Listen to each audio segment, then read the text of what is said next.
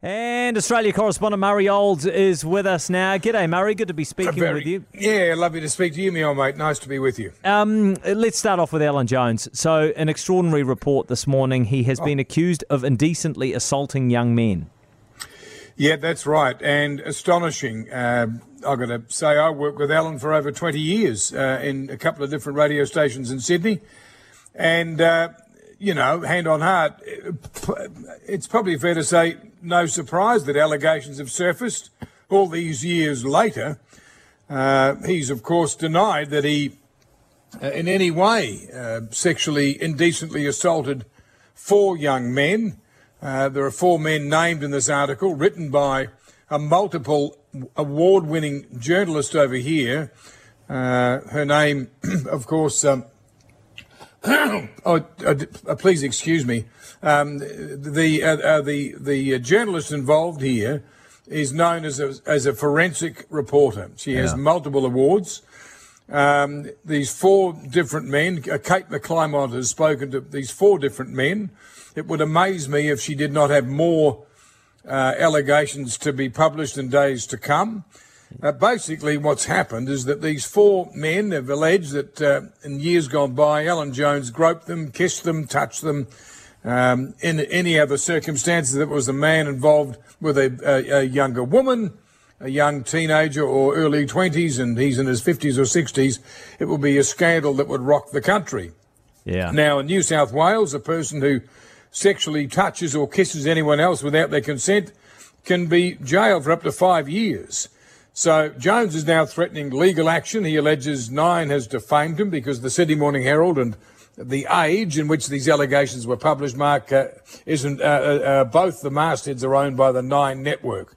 Now, Jones, as we all know, has got a seriously impressive CV. A top rating radio star for, for decades. Yeah. A newspaper columnist, a television show, successful Wallaby coach, speechwriter for prime ministers, a friend of the great and the good. And now he's being portrayed as a serial sexual predator who preyed on very vulnerable young men who feared losing their jobs if they came forward. Uh, this morning, I should also point out the Nine radio boss, a fellow called Tom Malone, put out an email to all staff and said, anyone who's im- been impacted by this, please, if you feel as though you need to, put your hand up and come forward because we'll look after you. Yeah. So, so how do you see this playing out from this point on, Murray? Is there any any yeah any idea, um, any way to know how things are going to unfold? Jones very, very vigorously. I'll just give you the quote here. Where am I? Yeah. Um, uh, the, the quote from uh, the, the, the quote from Mark O'Brien Legal says, "Our client denies ever having indecently assaulted the persons referred to in your letter. Your suggestion that he has is scandalous, grossly offensive, and seriously defamatory of him." And, and Jones, as I say, is now uh, uh, he's um, begun proceedings for for defamation. Yeah.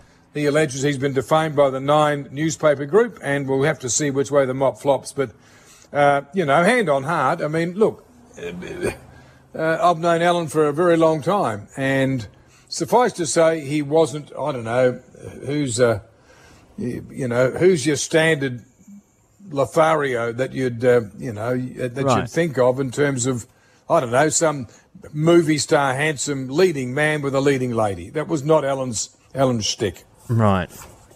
Okay. Um. Yeah, it'll be interesting to see what happens with that Yeah. whole story. It's going to be something I'm sure a whole of Australia will have their eyes on. Uh, an Arizona extremist, Arizona as in, in the US, has been arrested and linked to that um, awful attack on police officers in Wieambilla last year. Yeah, a year ago. A year ago, in five days' time, uh, there were two uh, police officers, Constable Rachel McCrow, Constable Matthew Arnold, and another man, Alan Dare, who was a neighbour, a neighbour of um, three uh, people, Stacey Gareth and Nathaniel Train. The Trains had a farm way out uh, in uh, in outback Queensland. Alan Dare was a neighbour. They knew him. And uh, the allegation is that this fellow in uh, Arizona, a 58 year old man with the name of uh, Donald Day, he's been arrested uh, in Arizona. And the allegation basically is, mate, that um, he was in uh, contact with the Trains, the three people who died in that police shootout. They, of course, killed uh, McCrow and Arnold, the police officers, and Alan Dare. Yeah. They then were shot dead by police in a gun battle. And the allegation is that basically this guy Day in America was swapping messages with the Trains. They were apparently religiously motivated messages uh, that were, you know, urging the Trains to carry out a terrorist attack. Um, here's the quote: "Christian end of days messages." Now the uh, the Trains themselves, mate, were uh, involved in a system and apparently known as premillennialism. Now, I've never heard of it until last year. I'd have no idea what it means, no idea who subscribes to these views. It's a fundamentalist Christian group anyway, and uh, the Queensland Police say that uh, they sent officers to the United States to work closely with the FBI. This fellow Day appeared in court. He's in custody in Arizona. And the police are saying in, in Brisbane Yeah. this investigation is a very long way to go. Yeah, right. And finally, uh, Murray, Wallaby star has defected to the NRL, the Roosters. Yeah, surprise, surprise. Uh, the Roosters lost, of course, Joseph Sua'ali'i, uh, and the you know the previous boss of Australian rugby, uh, the hamster Hamish McLennan.